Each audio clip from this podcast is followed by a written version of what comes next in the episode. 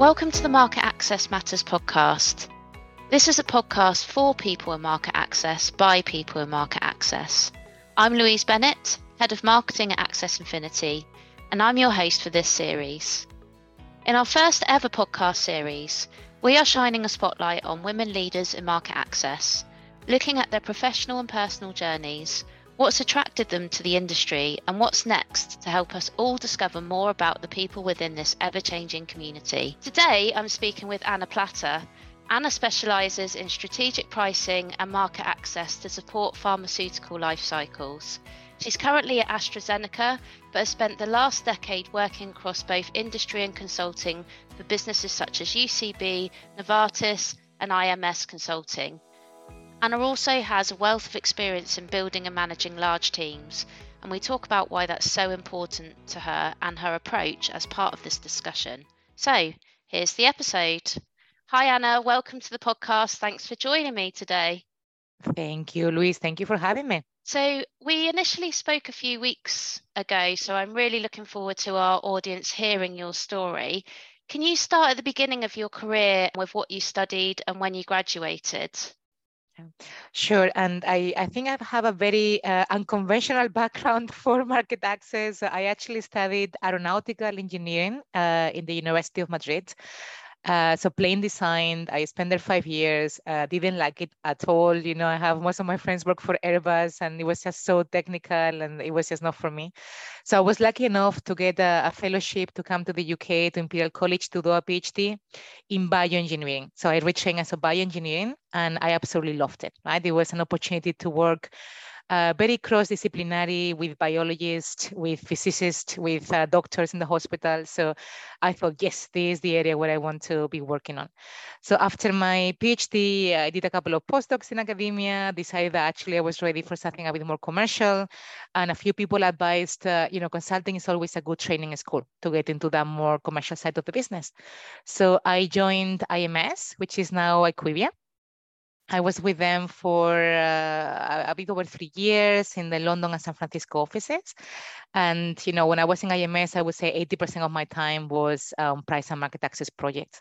And I absolutely loved it. I felt that, you know, this where really we can have a, a major impact inside the organization, a major impact uh, for patients. And that's something that I wanted to pursue further one of my clients, Novartis, uh, invited me to, to join them. So I was again very lucky to have the opportunity to um, uh, move to Switzerland and be with Novartis for a few years, mainly uh, in the market access launch of Entresto for heart failure. It was an amazing learning experience. I I met amazing people that have stayed with me, you know, for many many years.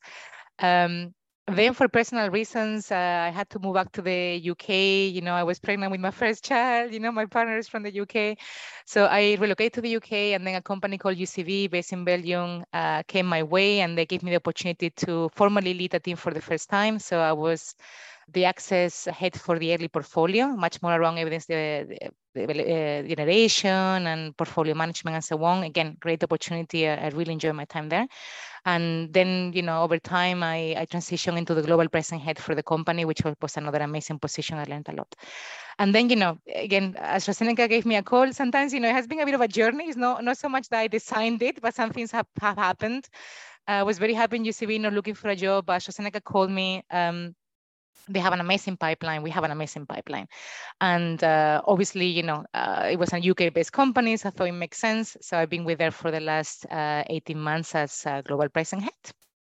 Well, like you say, it has been a journey and it's really great to hear about your journey. So thank you so much for sharing. When we spoke to tee up the podcast episode, your passion for people development and building and leading teams really struck me. So I really wanted to dig into that a bit more now. What's your approach to leadership and what is it that you enjoy about building and managing teams? Yeah. So I always think, you know, in, in these leadership positions, uh, my main responsibility is with the team, right? I feel that if the team shines, I shine, right? So if the team goes on to do amazing things in the company, that is credit to, you know, what we're doing in the team. So I, I take that part of the job very, very seriously as something that I have enjoyed doing even even you know from IMS, it was not formal, you know, reporting lines or things like that, but you're still coaching these younger analysts coming straight from uni. I find it very rewarding, right, to see how people grow within the team, how you know they they develop under your watch, right? How they you know get on to do very interesting things in the company or in, in you know within industry. Uh, my approach is is just to try to to help, right? So most often I ask the question of how can I help you, right? And and typically people give me the answers, and I think it's just providing the right environment and the right resources for people to be able to own their own development and to grow accordingly. Absolutely. And I'm interested to hear from market access leaders on what makes it a rewarding industry to work in. Why, in your view, does market access as a function provide a rewarding career?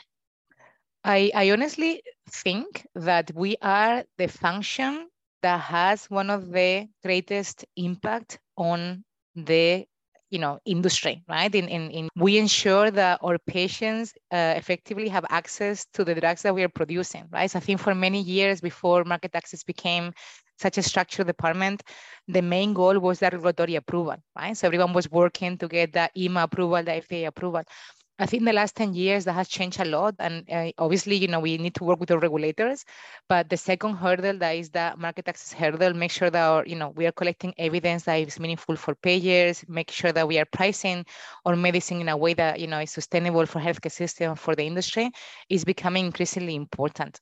So I think, again, for me, I see the impact that we have on patients on a daily basis. And I think that's very, very special if you ask me about the future, I, I, truly believe that the the mark, you know, the the pharma leader of the future is a person with a market access background, and we are seeing that especially, you know, uh, rare disease companies again they don't have that you know bigger uh, commercial field uh, forces anymore. It's just an access field force, right? It's just make sure that you know the patients have access to our products. So again, I, I you know I, I have the the pleasure, right, to see, you know, the impact that we create on a daily basis, you know, with all decisions that we do uh, every single day. Yeah, that's really interesting. And have you had to overcome any barriers or obstacles as part of your career journey? I think you know one that as we are technical function, right? So I think market access fundamentally, if you ask some of the commercial marketing guys, they will say that we're very nerdy and very, you know, health economics driven and so on, uh, which partially is true. Um, so I think one of the key barriers is to uh, ensure that the wider organization understands what we're saying and understands the impact of what we're saying, right? And it can be at any point of the life cycle, right? You, you know, I have teams that are working on on the early portfolio. You know, you're really trying to shape evidence generation uh, plan and changing the clinical trials to ensure that then again you're going to get the reimbursement. And you know i think translating you know that technical knowledge that we have into a conversation with the r&d guys with the commercial guys I, I think that's a key barrier for us as a function still right? To to to make sure again that we can explain um, in the appropriate way uh, you know the reasons the impact you know the suggestions that we're bringing to the table have. And how do you personally go about overcoming that as a barrier? Hmm. i think here also for transparency right? This is my personal um, take on this, right? I think we also have to pick our battles, right? Sometimes, you know, there is a lot of, you know, nice to have, especially when it comes to clinical trial designs. And, you know, we, you know, uh, and we have a lot of requirements and they end up with very long questionnaires. And so I think also, as, you know, we also have to reflect and say, okay, what really is critical here? We need to get absolutely right. And what, okay, you know, it's not ideal, but I fundamentally can solve for this uh, later on, or, or, there is something that I can do real world evidence in the future, or something like that, right? So, uh, and the same for other parts of the portfolio, right? So, you know, not only the early evidence generation, but the, you know, day-to-day launch decisions. I think focusing on, you know, what are the one, two key messages I want to come across that are really to move the needle, as opposed to these 15 things that I want to explain to my commercial guys that they may care or not care about. I think that's something that we, I think again, obviously some people are very good at it, but as a function in general, maybe we need to start working a bit more, right? I think that's really good advice. And I think, to be honest with you, people who don't work in market access could learn a lot from that advice. So, just thinking back to your career journey, which I know you're very passionate about, have you had any mentors? You don't necessarily need to name them, but people that have inspired or encouraged you and people that you've learned from along the way? I, think I have been really lucky on that aspect and i have come across amazing people and again i, I retain contact with with most of them right and i think you learn uh, different things from different people. I will mention a few people. I hope they're okay. Yeah, but I think you know one of my first um, managers in industries, uh, Abul Basar Bas. Uh, I think one of the greatest managers I ever had. I learned from him a lot about building teams. You know what I mean? Uh, putting all this pieces of the puzzle, you know, from people that you would think do they really fit together? We're very different, and somehow you end up with this very well machine. So I think he has a very, you know, a great talent for that kind of team assembly. And and he again, I think he took a risk with me, and I would always be grateful for him. Um, again, I think I have, I think from all my managers, I have to say I have learned uh, a great deal. They have been great sponsors of myself. They have always encouraged me to uh, pursue, you know, uh, what I wanted to do next. Extremely, extremely supportive on the women's side again i've been very very lucky to have very strong female leaders that also have helped me balance you know work life at different stages of the of the journey um, so i think reflecting on, on that question uh, Louise i would encourage people to look for those mentors right i think we a lot of us you know always happy to uh, reciprocate the coaching that we have received in early stages of our career or still now. So don't be afraid to, uh, again, reach out, you know, to people that maybe are a couple of steps ahead of you for, for support, for help, for guidance. It's something that I, I have had the chance and the, again, the luck to have, and it's incredibly valuable and powerful. Yeah, and it seems to be a common theme that's coming through from other guests that we've had on the podcast that the industry does seem to be very receptive to mentoring, which is really great to hear. What do you see in terms of the talent that's coming through? Do you think that there's more that can be done to encourage the next generation into a career in market access or science or pharma? Or is there not so much of a, a challenge there in terms of attracting the best talent to the industry? Yeah. So I think again, when, when I looked, you know, back uh, 10 years, right, um, I think there were far less schools and programs that were specific on market access and health economics.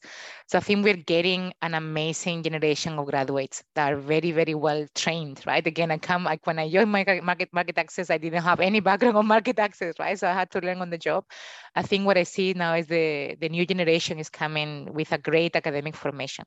So I think, again, going back to the question about you know some of the challenges for market access and being a bit more aware of this cross-functional collaboration uh, I think maybe early on in, in some of these market access programs, you know, also make sure that people are exposed to the wider, um, you know, pharma commercial model, R&D, medical, commercial marketing.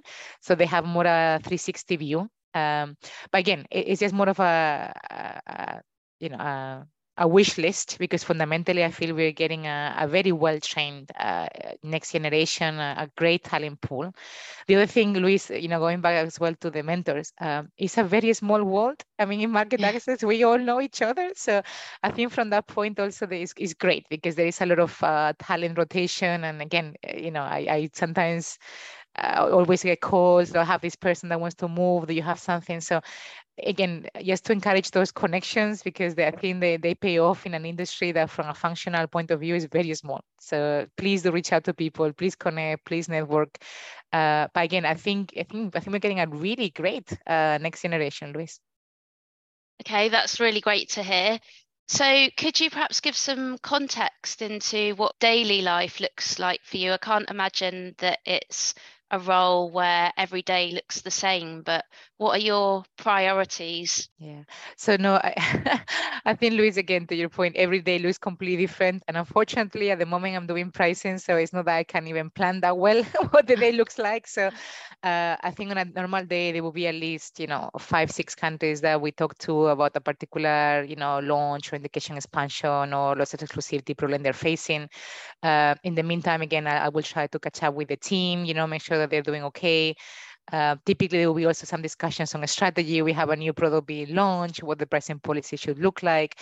Uh, occasionally, there will be some discussions more on corporate pricing, you know, the, tier pricing strategy for the company, um, health equity, you know, some of the EFPIA pricing working groups. So it really, it really, really varies. Um, I think also as a market access function, you know, we we sit at the middle of, of many, many things, in particular what I'm doing at the moment in pricing. So uh, I, I talk a lot with Global, I talk a lot to the regions, I, lot I talk a lot to the marketing companies. So uh, it's a very nice uh, place to be in, in sense of that, you know, constant um, brainstorming and constant trying to help out and trying to uh, optimize things for for patients. So again, not not one single day looks the same. To be fair, it's really uh, a very changing uh, routine.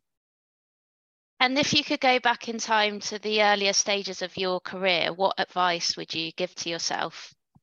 That, that's a that's a very good question, Louise. And I think probably um, about feeling very free to explore things, right? So I think you cannot join the dots at the beginning of your career right? So uh, sometimes you, some, you, you know, you're in consulting and you're giving a project and maybe it's not the one that you wanted, you know what I mean? Or you spend a few months doing something that maybe was not exactly what you had planned. And that would always, I would feel, oh, am I wasting my time? And actually looking back, a lot of those experiences that were maybe outside the straight line path, if you wish, have been very enriching, right? And again, I think some of the people that I have found on those um, side, you know, projects or side, you know, deviations from the straight path um, have really helped in, in you know, uh, other stages of, of my career. So I think, again, that opportunity to to explore, to not focus on what's the typical path, you know what I mean, not following that straight line to wherever you want to go. Um, that's something that used to create a bit of angst in me. And actually looking back is something that has been incredibly rewarding. So again, don't try to connect the dot too early on. That will come later. And and you know if you feel like exploring something in the moment i think follow your gut instinct and maybe that's the right thing to do. I think that's really amazing advice. So just one final question to finish things off. What does the future look like for you for market access? What changes do you anticipate? Yeah. So i am very passionate about uh, access to medicine in emerging markets uh, so I, I, always try to do a, a, bit of work there as part of my my daily work. I think again, two things will. I think I'm. I think as a function, and personally, I'm hoping that will be part of the change.